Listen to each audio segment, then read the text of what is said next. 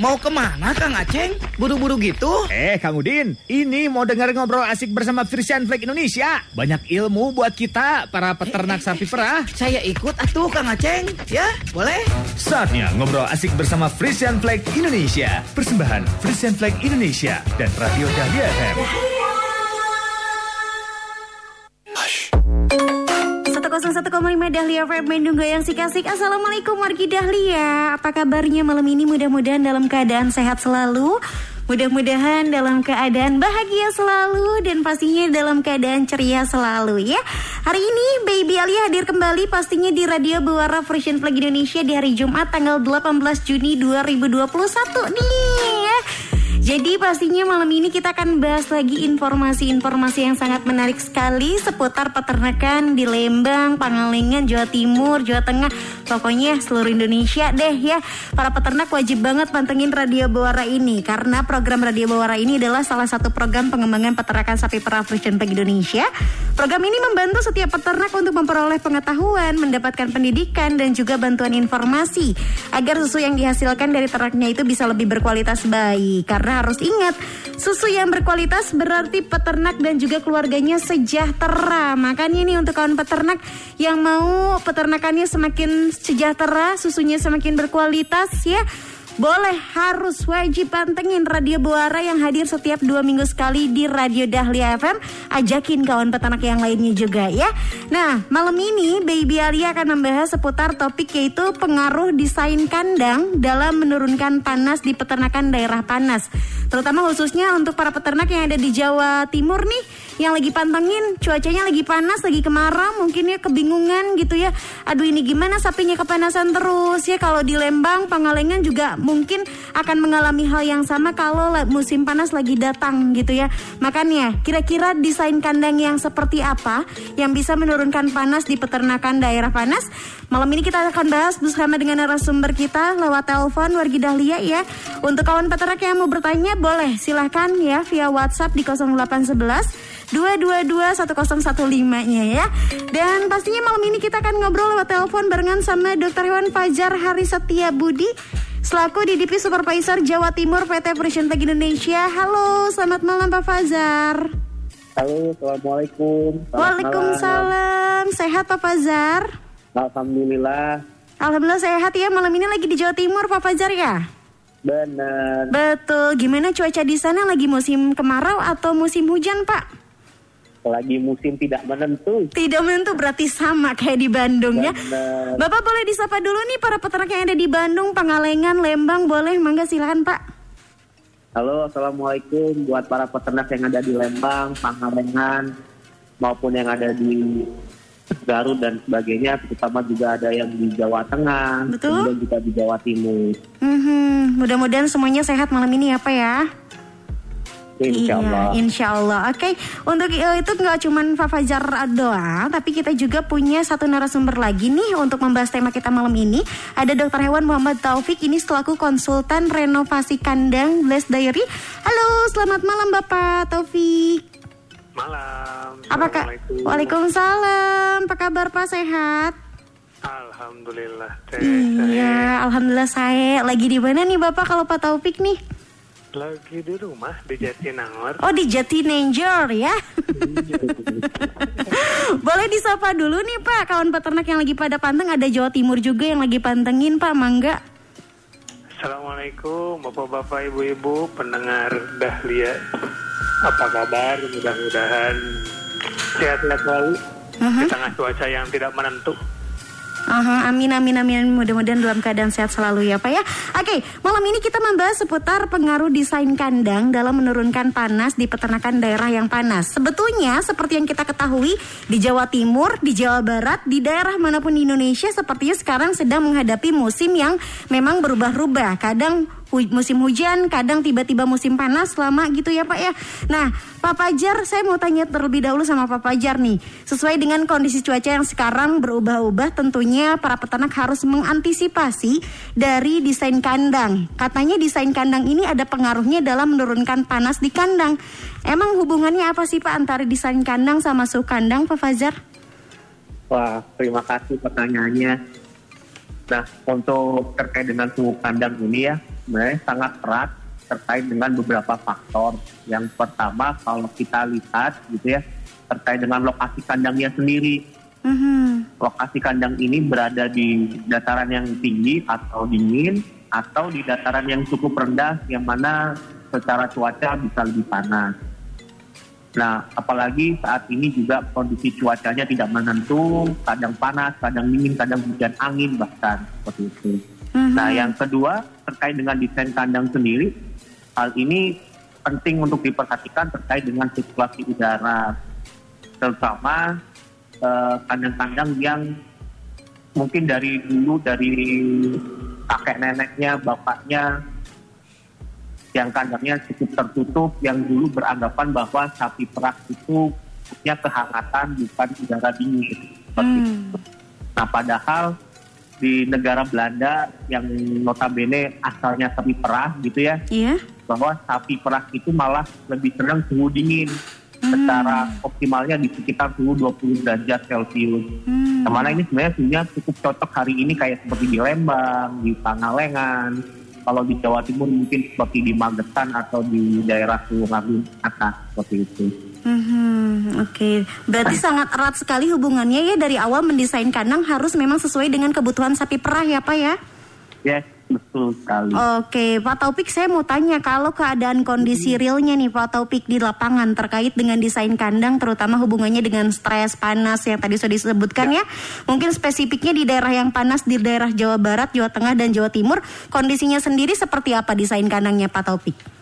Ya betul, seperti yang disampaikan eh, Dokter Fajar, mungkin tadi sudah sedikit dicontohkan ketinggian lokasi kandang beberapa daerah itu eh, berada di daerah yang cukup rendah, jadi menghasilkan suhu-suhu yang relatif lebih hangat daripada suhu ideal untuk sapi perah. Kemudian untuk desainnya sendiri, kebanyakan di peternak eh, eh, lokal kita, baik di Jawa Barat, Jawa Tengah atau Jawa Timur, pertama itu biasanya adalah atapnya cukup rendah, Hmm, berdekatan dengan sapi. Kemudian kadang-kadang kandangnya malah tertutup. Karena mungkin di belakang rumah, alasan keamanan, atau bahkan kalau di tengah-tengah kebun, alasan lalat, itu kadang kandangnya ditutup full. Oh ya ampun. tidak ada lubang. Begitu. Ya kurang lebih kondisinya seperti itu Berarti kondisi secara keseluruhan sampai saat ini masih belum sesuai dengan eh, harapan desain yang seharusnya gitu ya Pak ya? betul Kandangnya. Oke, Pak Fajar ada tanggapan mengenai obrolan Pak Taufik barusan Pak? Ya, halo. Iya, halo, silakan Pak Fajar. Boleh tanggapannya, saran Sesuai terkait kondisi di- realnya? sesuai yang disampaikan oleh Dr. Taufik terkait dengan sirkulasi udara tadi ya, Mhm. tentu karena banyak hal gitu ya terkait dengan keamanan tadi, kemudian terkait dengan lalat gitu ya. Padahal sapi perah ini butuh sirkulasi udara gitu. Betul. Nah, sapi perah itu sebenarnya juga sama kayak kayak kita ya makhluk hidup menghasilkan panas, menghasilkan keringat.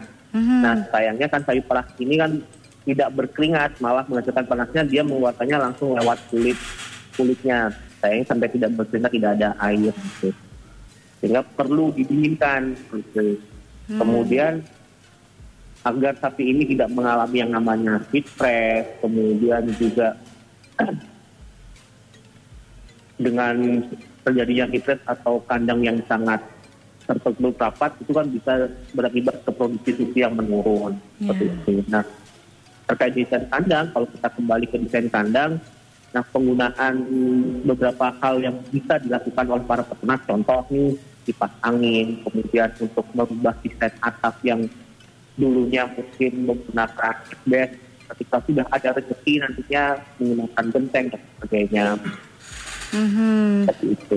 Oke ya, karena masih kebanyakan para peternak juga masih banyak sekali yang menggunakan asbes atasnya ya Pak ya untuk kandang ya. Benar, padahal asbes itu ternyata menyerap panas, teh. Iya, iya, iya, iya, iya. Dan itu sangat tidak baik juga sebetulnya dari segi bahan pun tidak baik untuk kesehatan sapi. Apa berpengaruh atau tidak Pak? Betul, betul. Hmm, oke baik. Nanti kita akan bahas lebih lanjut lagi ya bapak-bapak ya.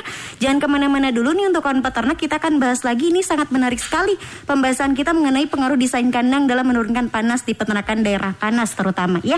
Jangan ke mana-mana kita punya mini drama terlebih dahulu. Ini wajib didengerin baik-baik, wajib dipantengin baik-baik karena ini sangat spesial dan sangat-sangat bermanfaat sekali.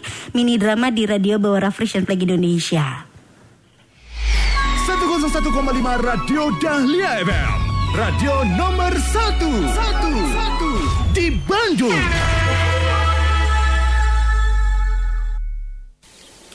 Panas, panas, panas. Huh, udaranya panas banget, aneh pisan ya. Zaman sekarang, kalau pas panas begini, luar biasa sampai pusing kepala eh. Bener pisan Mas Andri. Kondisi sekarang teh ya, kalau kata orang pintar mah namanya teh global warming alias pemanasan global. Sehingga kondisi cuaca panas ini teh akan terasa lebih panas lagi beberapa tahun lagi. Ini dia nih yang tambah bikin saya sakit kepala. Karena kalau kondisi panas ini semakin parah, bagaimana nasib sapi perah di kandang saya ya? Yang semakin hari produksinya makin turun karena kepanasan. Kondisi sapi kepanasan ini namanya heat stress, Mas Andri. Yang mengakibatkan tidak hanya produksi susu turun, tapi sapi susah jadi ketika di IB dan banyak masalah lainnya. Oh begitu Mas Charlie.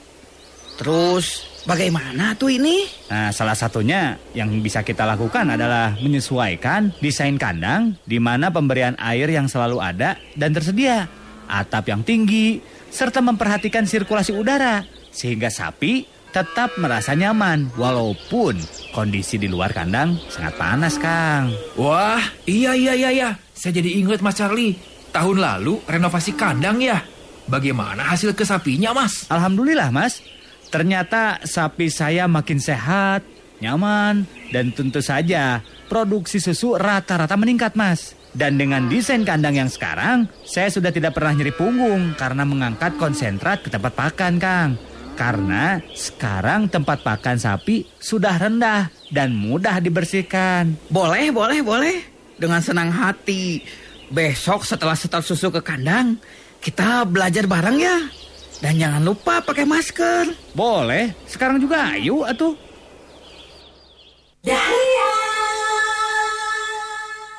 101,5 Dahlia FM Bandung Goyang si kasih. Masih di Radio Bawara Frisian Flag Indonesia Masih barengan sama Baby Alia. Dan kita juga masih live di Facebooknya Radio Dahlia FM Dan juga di Instagramnya Radio Dahlia FM Jadi untuk kawan peternak nih yang mau lebih jelas lagi Mau merekam obrolan kita malam ini Boleh dibuka aja sosial medianya di Facebook ataupun Instagramnya Radio Dahlia FM Karena kita masih live sampai acaranya selesai ya. Dan kita masih membahas seputar kandang. Ini menjadi salah satu hal yang penting sekali ibaratnya adalah rumahku istanaku. Kalau misalkan sapi bisa bilang bisa ngomong, mungkin sapinya bilang seperti itu supaya bisa lebih nyaman, supaya ketika menghasilkan susunya bisa lebih berkualitas, makannya harus dikasih tempat tinggal yang bikin nyaman juga. Ya, betul nggak Pak Fajar dan juga Pak Taufik? Luar biasa analoginya teh. Luar biasa. iya, kita juga pengen tinggal di tempat yang nyaman ya sama sapi juga ya Te- apa ya? Bener, bener. Bener. Nah, Pak Taufik, boleh tanya dulu nih sama Pak Taufik. Emang sebetulnya gimana sih desain kandang yang ideal supaya suhu di kandang itu bisa bisa relatif rendah, terutama di daerah yang panas seperti Jawa Timur gitu ya? Ada langkah sederhana nggak untuk peternak dalam menurunkan suhu panas di kandang, Pak Taufik? Ya, jadi memang kalau dengan kandang ini tidak bisa sesederhana-sederhananya ya pasti tetap membutuhkan modal. Betul. Jadi yang paling mudah kalau misalnya tadi kandangnya ditutup ya karena alasan mungkin lalat atau mungkin ada maling. Nah, yang tutupan itu dibuka dulu supaya ada angin masuk minimal dari sisi-sisi yang tertutup tadi. Nah, kalau misalnya ternyata ditutupnya susah ya dirubah. Misalnya tutupannya dari jaring yang sangat pekat atau sangat kecil-kecil lubangnya jadi lebih besar. Kemudian yang agak bermodal berikutnya adalah eh, perubahan di sisi atap. Nah di sisi atap ini ada dua, yaitu menaikkan tinggi atap, sama yang eh, yang pertama itu, yang kedua adalah membuat bukaan pada atap, baik bukaan seperti kandang apa namanya eh, ayam atau misalnya greenhouse, Mhm. atau bukaannya cuma satu sisi miring. Jadi ada minimal angin dari samping, ada lolos bisa ke atas udara panasnya. Karena sapi perah itu menghasilkan panas yang lumayan, terutama sapi-sapi yang sedang laktasi. Hmm. Itu mungkin. Oke baik Pak Fajar, apakah sudah ada peternak yang mulai mendesain kandang sesuai dengan apa yang tadi dibicarakan oleh Pak Taufik? Nah, kalau untuk mengenai peternak yang adakah yang sudah mem, apa, merenovasi kandang atau menuju ke kandang ideal, sebenarnya sudah mulai banyak teh karena eh, banyak paparan programnya FSC kan terkait dengan manfaat terkait dengan desain kandang, kenyamanan sapi, produksi sapi, itu yang akhirnya banyak peternak yang mulai eh, mengerti manfaat desain kandang ini ke arah mana gitu. Sebagai salah satu contohnya untuk di Jawa Timur ada peternak yang dulu mengikuti program efektif seperti Farmer to Farmer, Bumita, itu yang sudah mulai merenovasi kandangnya menjadi yang lebih baik. Tentu saja memang ada modal di situ yang dikuatkan seperti yang disampaikan oleh Dr. Taufik. Hmm, iya ya modal utama sih itu memang selalu harus ada ya. Oke, Benar. eh, kalau dari Pak Fajar sendiri ada tambahan nggak mengenai desain kandang ide- ideal yang tadi sudah dipaparkan oleh eh, Pak Taufik? Eh Pak Fajar Nah. maaf.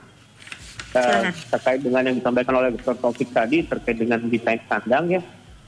Hmm? Eh, kebetulan satu minggu ini kan kita di Vision Tech Indonesia ada program Women Empowerment yang mirip dengan Farmer to Farmer. Kita mendatangkan peternak Belanda secara online gitu ya, bertemu dengan para peternak yang ada di Indonesia, baik di Lembang, di Pangalengan maupun di Jawa Timur. Nah, salah satu yang kita bahas itu terkait dengan penggunaan kipas angin. Hmm, apa itu Pak? Nah, yang menarik adalah di Belanda sendiri kan sebenarnya Belanda adalah negara empat musim Mhm. yang eh, suhunya sebenarnya jarang sekali menyentuh di atas 30 derajat teh. Oke. Dan mereka saat ini menggunakan kipas angin gitu dengan tujuan agar suhu di kandang ini benar-benar terjaga secara baik secara temperatur maupun secara kelembapan itu menjadi nyaman untuk sapinya gitu. Mhm, oke. Nah, kenyamanan ini sebenarnya eh, menjadi hal yang paling penting buat sapi ya. Tidak hanya terkait dengan apa desain atap, kemudian kipas angin. Yang ujung-ujungnya sebenarnya pasti akan ke kenyamanan sapi. Kalau sapi nyaman, berarti salah satu hal yang akan terpenuhi pasti produksi secara umum, secara rata-rata itu terjaga. Kemudian yang kedua pasti kesehatan sapinya itu juga dalam kondisi yang baik. Mhm. Nah, yang ketiga pasti dengan sapi yang nyaman, sapi itu akan bisa menunjukkan tanda-tanda birahi dengan baik Ya, ya, ya, ya. gitu. Oke, berarti dengan kita memberikan kenyamanan kepada sapi, sapi pun nanti akan memberikan timbal balik dengan produktivitas susu yang berkualitas dan juga baik. Nantinya peternaknya jadi sejahtera juga ya, Pak ya. Sepakat. Oke, luar biasa. Kita bacakan juga ini pertanyaan yang sudah masuk dari kawan peternak semua yang sudah masuk di WhatsApp di 0811 222 1015. Assalamualaikum. Waalaikumsalam. Saya Desi dari TPK Cibodas KPSBU Lembang. Apa ada pengaruh dari pergantian genteng menjadi baja ringan? Karena sekarang lagi marak banget nih banyak peternak yang beralih menggunakan baja ringan karena tidak terlalu mau ribet dalam penggunaan genteng. Apakah akan berpengaruh terhadap suhunya di, eh, dan juga kondisi sapinya?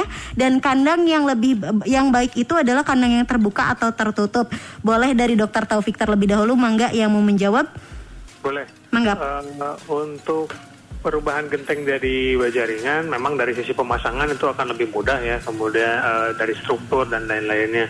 Cuman ada kelemahannya itu baja ringan itu hampir sama sifatnya seperti asbes tadi menyerap panas sehingga syarat-syarat kandang yang memakai baja ringan itu pertama jarak antara sapi dengan baja ringannya sendiri atau atapnya itu harus tinggi. Kemudian bukaannya harus lebih dari empat sisi. Jadi boleh kanan kiri depan atas atau misalnya kanan kiri belakang atas atau minimal empat sisi eh, di bawah. Tapi yang saya sarankan itu di atas tetap ada bukaan kalau menggunakan baja ringan. Kalau misalnya pun eh, agak dekat ketinggiannya da- eh, dari baja ringan sampai sapinya eh, diharapkan sih memba- menggunakan isolator di bawah baja ringannya sehingga panas yang tadi keserap sama baja ringan tidak langsung pindah ke sapi yang di bawah baja ringan tersebut. Oke, kalau dari dokter Fajar ada tambahan, silakan. Ya kalau tadi juga ada pertanyaan lanjutannya ya Mhm. terkait dengan kandang terbuka atau kandang tertutup lebih baik Betul. mana gitu. Lebih baik jelas kandang terbuka gitu. Karena secara yang kita sampaikan di awal baik oleh saya ataupun dokter Taufik di mana sapi itu sukanya malah udara dingin gitu. Bahkan yang tadi saya sampaikan di suhu 20 derajat bahkan ketika sampai 0 derajat pun sapi itu kondisinya nyaman Mhm. Gitu. Nah kemudian kalau soal dan palung tadi menggunakan baja ringan, betul sekali kata Dr. Taufik, perlu kita perhatikan yang pertama tinggi atap itu minimal ada di berapa apa jangan sampai tinggi atapnya hanya 2 meter, dua setengah meter gitu tinggi atap puncak ya. Yang kita harapkan kan bisa sampai tiga setengah meter ke atas sehingga sirkulasi yang di dalam itu volume udara terjaga. Kemudian dari sisi-sisi samping sapi itu juga sebaiknya eh, ketinggian batasnya maksimal mungkin satu satu setengah meter itu sudah cukup. Selebihnya adalah eh, ruang terbuka sehingga udara itu akses udara bisa masuk dari sisi mana pun. Kemudian yang kedua pengeluaran panas dari sapi itu juga dapat segera eh, dilakukan gitu dengan angin yang ada dari sisi di bagian sisi. Oke baik. Ya kita ke pertanyaan berikutnya. Ini dari Kang Hermawan Susanto. Assalamualaikum Waalaikumsalam. Gimana nih kalau sudah terlanjur atap kandangnya menggunakan asbes? Apa ada cara lain untuk mengantisipasi agar suhu udara di dalam kandang tidak panas Dan tidak ada penggantian karena lumayan juga memakan biaya kan? Gimana nih untuk eh, dokter Taufik terlebih dahulu? Mangga silakan. Eh, syaratnya tadi yang penting bukaannya. Mhm. Jadi kalau walaupun pakai asbes tadi menyerap, tapi kanan kiri depan belakang bahkan atasnya kandang ada bukaan, itu insya Allah mengurangi panas yang diserap oleh asbes.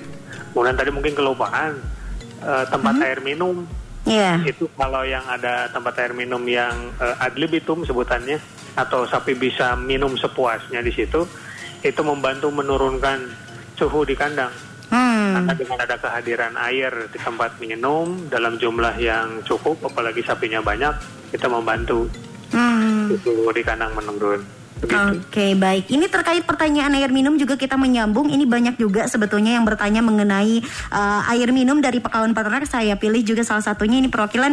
Selamat malam Bu Ara, saya Ramita dari KPSBU Lembang TPS 18 TPK Pencut ya.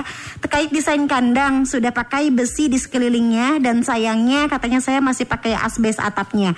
Terus belum ada air yang mengalir untuk minum sapi. Saya masih kasih minumnya manual pakai jolang katanya. Itu sebaiknya kasih air minumnya untuk sapi agar sapi tetap dingin itu seberapa banyak kalau takarannya masih pakai jolang. Karena kami masih manual kasih minumnya katanya Pak Taufik. siap kalau misalnya pakai jolang kalau misalnya jolangnya besar dan tidak mudah digulingkan sama si sapinya ya mendingan si airnya itu ditaruh aja selalu tersedia full jadi sudah diminum sapi diisi lagi minum sapi diisi lagi minum sapi diisi lagi tapi tadi syaratnya jolangnya mau diseruduk ku sapi gitu temenang ngajungkel gitu nah jadi nah, gitu. iya, dikiranya habis sama sapi padahal dijungkelkan ke sapi ya. Ah, betul. Jangan sampai seperti itu. Nah, kalau dari dokter Fajar terkait ketersediaan air minum, ada yang mau ditambahkan, Pak Dokter? Nah, kalau terkait dengan ketersediaan air minum, memang eh, salah satu syarat yang paling penting air minum itu bisa diakses selalu oleh sapinya. Nah, terkait dengan jumlah, memang seperti yang disampaikan tadi, sebaiknya tidak terbatas atau semaunya sapi. Kalaupun tidak bisa karena keterbatasan eh, apa, keterbatasan peternak gitu ya, yang perlu dipastikan minimal dalam sehari itu sapi itu mendapatkan akses minimal empat kali lah gitu ya. Baik di pagi hari, siang hari, sore ataupun malam hari. Karena sering kali kita, saya melihat di kandang peternak yang dulunya tidak percaya bahwa sapi itu eh, minum itu ha- mereka berpikirnya dulu minum itu hanya cukup dua kali dalam sehari gitu pagi dan sore hari ketika waktu pemerahan Ya. Nah, padahal sekarang kan yang seperti yang kita bahas topik besarnya adalah di kondisi panas atau kondisi tidak menentu sekarang ini di siang hari jam 12 siang itu kan panasnya luar biasa tuh Iya, betul. kita aja sebagai manusia sebagai peternak di siang hari dengan kondisi yang panas pengennya minum Mhm, betul, nah ketika sapi pengen minum di depannya tidak ada minum bagaimana sapi itu bisa memproduksi susu dengan banyak-banyak gitu betul. Hmm, iya, dan baik. juga ada fakta menarik ya Gimana? Eh, peternak juga ada yang tidak yakin ketika di malam hari itu ada sapi yang minum gitu. Mhm. Dan saya sudah menemukan salah satu peternak yang ada di Jawa Timur, mereka begitu mencoba memberikan apa air minum di malam hari, ternyata di pagi hari tempat minumnya habis gitu Iya. eh, air di tempat minum Hmm, oke, baik-baik seperti ya. itu. Iya. Itu pentingnya air, penting banget gitu. Harus selalu tersedia pokoknya air minum untuk sapi ya, itu kurang lebihnya seperti itu ya, Pak ya?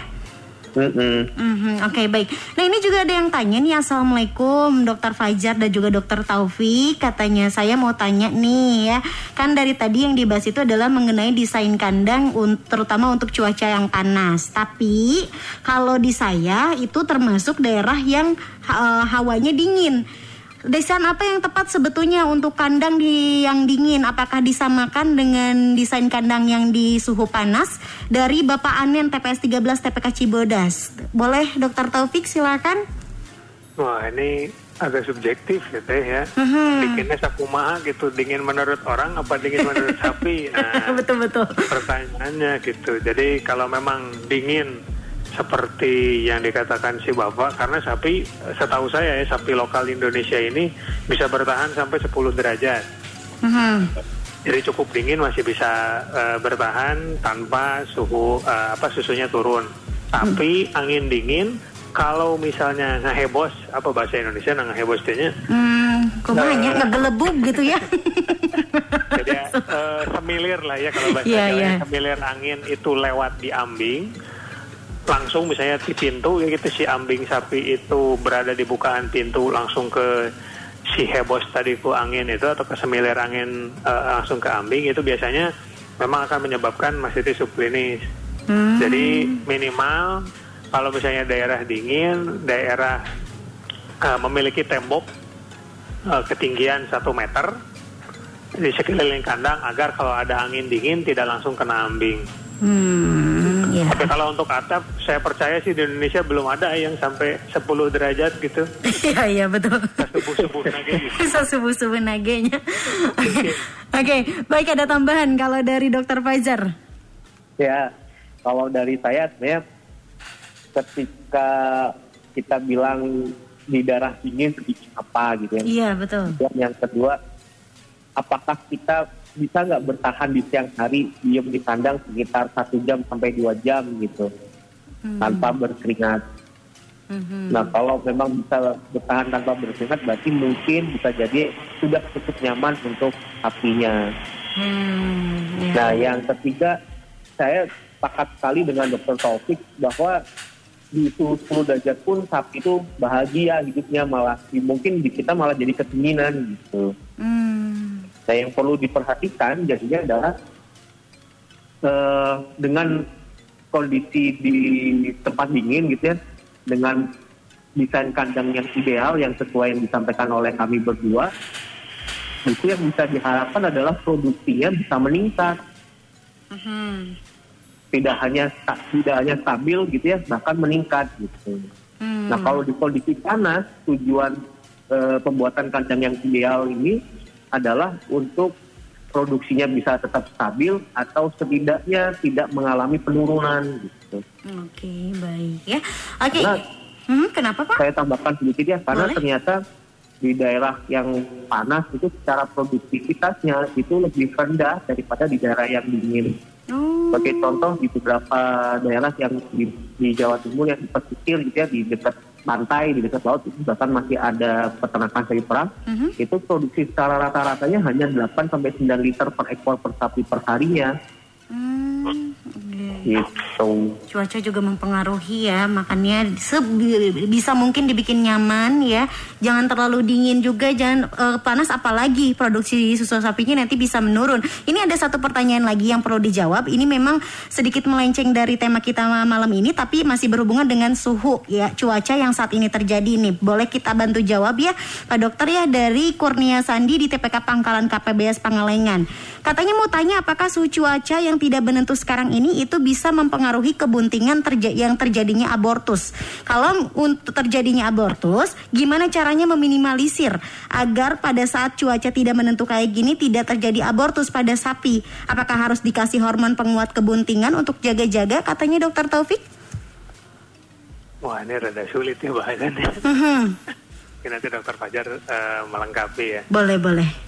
Eh, apa namanya untuk cuaca tidak menentu seperti ini sebenarnya kaitannya dengan perubahan suhu yang mendadak ya dari siang yang sangat panas mungkin sampai Betul. 30 32 derajat terus ke malam yang sangat dingin relatif dingin lah 15 16 derajat. Jadi ketika ada perubahan suhu lebih dari kalau nggak salah ya ini 10 derajat dari siang ke malam memang akan menimbulkan stres yang tinggi bagi hewan. Mhm. Kalau manusia mah mungkin bahasa Sundanya jadi hareeng lah gitunya mentos kepanasan terus kedinginan malam teh kalau tidak diselimutan itu jadi ya itulah badannya tidak enak. Itu Iya. juga terjadi pada sapi. Jadi mungkin kemungkinan abortusnya dari stres tadi perubahan suhu. Ah, kalau tipsnya tanpa menggunakan hormon karena saya sangat tidak menyarankan menggunakan hormon nih Mhm. karena apa namanya ya namanya juga hormon berinteraksi langsung dengan tubuh tapi mendingan yang bisa dilakukan adalah fisik yang bisa dirubah. Mungkin ketika siang tadi jumlah air yang ada di kandang itu bisa ditambahkan dalam artian tadi di tempat minum. Kalau tempat minumnya pakai wadah jolang tadi Mhm. itu kan semakin banyak jumlah jolangnya airnya itu biasanya ikut menurunkan suhu di kandang. Jadi sehingga nanti siang tidak terlalu panas nanti pas eh, malam ya kalau memang terlalu dingin ya memang idealnya sih ya di kekepan eh, Mhm. arahan Di kekepan. sih dengan dengan kondisi sekarang sulitnya itu aja sih Oh, gimana oke. caranya kita mengurangi perubahan siang sama malam tidak terlalu drastis saja Hmm, ya ya ya. Kalau dari Dokter Fajar ada tambahan Pak, silahkan. Ya, kalau dari saya gitu ya, saya melihatnya ini dengan saya menganalogikannya seperti ini. Kalau kita sebagai manusia pun ketika perubahan cuacanya ekstrim, apalagi sampai 10 derajat yang disampaikan dokter Taufik, jangankan seperti itu. Ketika eh, tadi pagi hujan, terus siangnya panas, terus sore, sore hujan kembali, itu kan kita biasanya meriang gitu ya Iya, bahasa, bahasa katanya masuk angin gitu. hareeng gitu ya Pak ya. Benar. Nah itu sebenarnya apa yang bisa kita lakukan gitu ya pasti yang yang pasti adalah kita menjaga kondisi fisik kita sebagai peternak. Nah kalau di sapinya berarti menjaga kondisi sapinya agar tetap dalam kondisi prima, tidak mengalami stres, apalagi sampai eh, kondisi badannya turun gitu. Nah apa yang bisa dilakukan? Yang pasti eh, pemberian rumput yang bagus itu saat ini menjadi salah satu hal yang yang wajib gitu ya. Kemudian yang kedua kalau memang para peternak kita eh, apa biasanya ada kearifan lokal menggunakan vitamin-vitamin herbal itu bisa digunakan saat ini atau pemberian vitamin secara rutin ke sapinya sehingga secara kondisi kesehatan itu terjaga terutama di kondisi yang cuaca yang tidak menentu saat seperti hari ini. Mhm, Oke, baik. Cukup Gitu. segitu Pak Top, eh, Pak Fajar?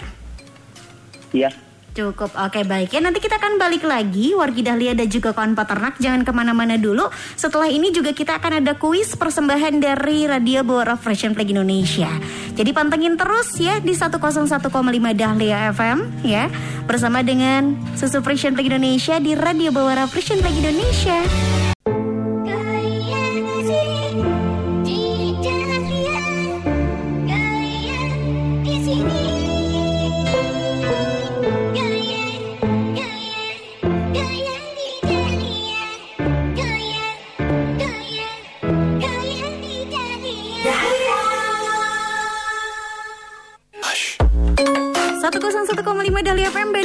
si Kasih Masih di Bawah Reflection Ring Indonesia. Untuk edisi hari Jumat 18 Juni 2021 Dan masih barengan sama Baby Alia dan juga narasumber kita ya. Tadi kita sudah bahas seputar uh, kandang Ataupun pengaruh desain kandang dalam menurunkan panas di peternakan daerah panas terutama ya. Tadi juga Dokter Fajar, Dokter Taufik sudah memaparkan Sebetulnya kandang yang ideal itu seperti apa gitu ya. Nah sekarang kita akan buka telepon untuk kuis Wargi Dahlia bisa telepon di 73028 ya. Untuk pertanyaannya juga gampang sekali. Wargi Dahlia kalau misalkan sudah diangkat teleponnya sama Baby Alia jangan lupa ya. Kalau bilang Radio Bora Fashion Play Indonesia, Wargi Dahlia jawabnya asik atuh perung ah go go goyang ya. Ada siapa? Coba ya di 73028 ya. Halo, Radio Bora Fashion Play Indonesia. Asik atuh, perung ah go go go goyang. Sama siapa di mana ini? Sama Mustafa di Andir. Kang Mustafa di Andir. Ya. Oke, Kang Mustafa pertanyaannya gampang sekali ya. Coba-coba dari tadi udah memperhatikan Dokter Fajar sama Dokter Taufik. Tadi sudah memaparkan ya untuk contoh kandang yang ideal itu seperti apa. Boleh disebutkan lagi kandang yang ideal itu seperti apa sih Kang Mustafa? Ya. Ada lubang anginnya, Lubang angin ya, bukan lubang yang lain. Ya. Uh -uh. Bukan. Lubang anginnya harus terbuka. Uh -huh. Tidak panas. Tinggi atap minimal 3 meter. Uh -huh. Terus ada lagi? Ya supaya merenah gitu ke sapinya enak. Oh gitu. merenah, cenanya supaya nyaman gitu ya. Nyaman gitu Oke, ya. gimana dokter Fajar ini jawabannya betul apa betul? Bisa betul lah boleh. Boleh yang lah. saya sedikit tambahin mm-hmm. tinggi atap puncak baiknya sekitar bisa 4 meter. Atap puncak. Atap puncaknya tuh Kang Mustafa ya. ya? Ya, ya. iya ya Kang Mustafa? Ya. Mau hadiahnya? Ya mau atuh. Ya mau atuh. Gimana? Kasih jangan ini dokter Fajar hadiahnya. Kasih atuh. Kasih atuh. Cina luar biasa jawabannya sudah lengkap. Kang Mustafa selamat ya Ya, hadiahnya bisa ya. hadiahnya bisa diambil ke Radio Dahlia di jam kerja ya. Ya. Siap, makasih banyak Panteng Radio. Panteng Dahlia. Enak-enak Rumah go go go. Oke, okay, selamat Kang Mustafa yang ada di Pasar Andir ya tadi teh ya. Selamat ya sayangku cintaku babyku. Nah, satu pemenang lagi ya hadiah dari Fashion Bag ini berhak didapatkan oleh salah satu peternak yang sudah WhatsApp di 0811 222 1015. Selamat buat Teh Desi di TPK Cibodas KPSBU Lembang. Sayang cinta baby hadiahnya juga bisa diambil ke Radio Dahlia di jam kerja ya. Oke, okay, Pak Fajar kita bahas lagi ataupun uh, kesimpulan di ujung acara kita malam hari ini ya Dokter Fajar boleh dikasih tahu sama wargi Dahlia dan juga kawan peternak apa yang bisa ditambahkan ataupun kesimpulan soal mengenai pembahasan desain kandang yang ideal untuk kawan peternak dan juga untuk sapi. Kalau dari saya kandang ideal itu sebenarnya tidak harus mahal, tidak harus menggunakan material-material yang uh, secara biaya juga tinggi gitu ya hmm. bahkan sebenarnya dari kayu atau bekas uh, material yang lama itu tidak ada masalah. Gitu. Hmm. Nah, yang paling penting adalah kenyamanan untuk sapinya itu terpenuhi. Nah, hmm. kenyamanan sapi yang terpenuhi dari sisi mana nih? Yang pertama dari sisi kalau yang kita bahas tadi adalah sirkulasi udara, terutama di daerah panas atau di daerah yang saat ini secara suhu itu tidak menentu. Hmm. Itu terkait dengan situasi. Kemudian yang kedua uh, terkait dengan air itu juga sebaiknya harus selalu terpenuhi baik pagi, siang, malam, tidak hanya dua kali sehari. Kemudian yang ketiga saya merangkum tadi um, untuk menjaga kesehatan sapi saat ini dengan situasi di cuaca yang tidak menentu jangan lupakan pemberian rumput yang baik kemudian pemberian-pemberian makanan tambahan seperti mungkin obat herbal atau uh, vitamin yang yang bisa dikonsultasikan dengan oh, dengan manti ataupun dengan dokter hewan yang ada di koperasi. Hmm. Itu sih. Siap. Kalau harapannya nih, harapan ke depan, harapan pribadi ataupun dari sebagai ya. industri dari Dokter Pajar sendiri nih untuk kawan peternak semuanya, apa yang diharapkan mengenai desain kandang ke depannya, Pak? Ya harapannya dengan desain kandang yang makin lama makin baik, dengan mengikuti kaidah-kaidah kenyamanan sapi, kita berharapnya para peternak ini secara pendapatan meningkat gitu ya. Kalau pendapatan meningkat berarti kan semangat untuk beternak itu jadi makin muncul, makin berkembang. Ketika semangatnya muncul, berkembang, berarti ada kita harapan terkait dengan penambahan jumlah sapinya, penambahan jumlah produksi susu, maupun para peternak ini akhirnya ber keinginan untuk investasi terhadap lahan hijauan. Sehingga ke depannya terkait dengan keberlangsungan peternakan sapi perah itu selalu ada dan selalu menang terkait dengan susu di Indonesia juga terjaga. Sih. Oke baik, kalau dari Dokter Taufik sendiri, kesimpulan untuk tema kita malam ini apa yang mau disampaikan Pak Dokter silakan. Kesimpulannya mungkin singkat, kalau kandangnya nyaman, insya Allah sapinya nyaman, produktivitasnya baik, kualitasnya baik. Selain itu, peternaknya ikut nyaman, bebas cedera, jauh dari penyakit, dan happy. Mhm, luar biasa ya. Saling menguntungkan satu sama lain antara sapi dan juga peternaknya juga ya Pak ya. Betul. Oke, baik terima kasih banyak Dokter Taufik, Dokter Faizar untuk waktunya malam ini. Informasinya sangat bermanfaat sekali. Mudah-mudahan selalu diberikan kesehatan ya. Amin. Amin. Siap. Selamat malam. Salam untuk keluarga Dokter Taufik dan juga Dokter Fajar. Malam. Selamat malam. Assalamualaikum. Waalaikumsalam. Iya baik, tadi kita sudah ngobrol-ngobrol dengan narasumber kita Wargi Dahlia ya Dokter Fajar dan juga Dokter Taufik. Untuk informasinya sangat bermanfaat sekali. Makanya nih untuk kawan peternak setiap dua minggu sekali Selalu hadir Radio Bawara Frisian Flag Indonesia di 101,5 Dahlia FM ya. Dengan tema yang berbeda-beda dan pastinya adalah ini ilmu gratis untuk kawan peternak semua Supaya bisa menjadi peternak yang lebih eh, sejahtera lagi Menghasilkan susu yang lebih berkualitas lagi ya. Dan pastinya semua hal yang disampaikan oleh narasumber ini telah dilakukan oleh banyak peternak dengan hasil yang baik. Jadi tinggal bagaimana peternak Indonesia berani dan juga mau mencobanya dan lakukan perubahan secara bertahap karena harus ingat kesuksesan itu butuh kepengetahuan dan juga keberanian. Jangan lupa pantengin lagi Radio Bawara di tanggal 2 Juli 2021. Semoga pembahasan kita malam ini bermanfaat untuk kawan peternak semuanya. Tetap jaga protokol kesehatan, jangan lupa pakai masker ya. Jangan lupa untuk sering mencuci tangan setelah memeras ataupun sebelum memeras sapi ya. Dan juga jangan lupa untuk selalu jaga kesehatan untuk kawan peternak semuanya. Baby Alia pamit dulu di Radio Bawara Frisian Flag Indonesia-nya. Kita ketemu lagi dua minggu yang akan datang di tanggal 2 Juli 2021. Kita sehat bersama dan juga sejahtera bersama dengan peternak dan juga Frisian Flag Indonesia. Perung ah, gugu goyang. Kang Udin, Kang Udin. Mo.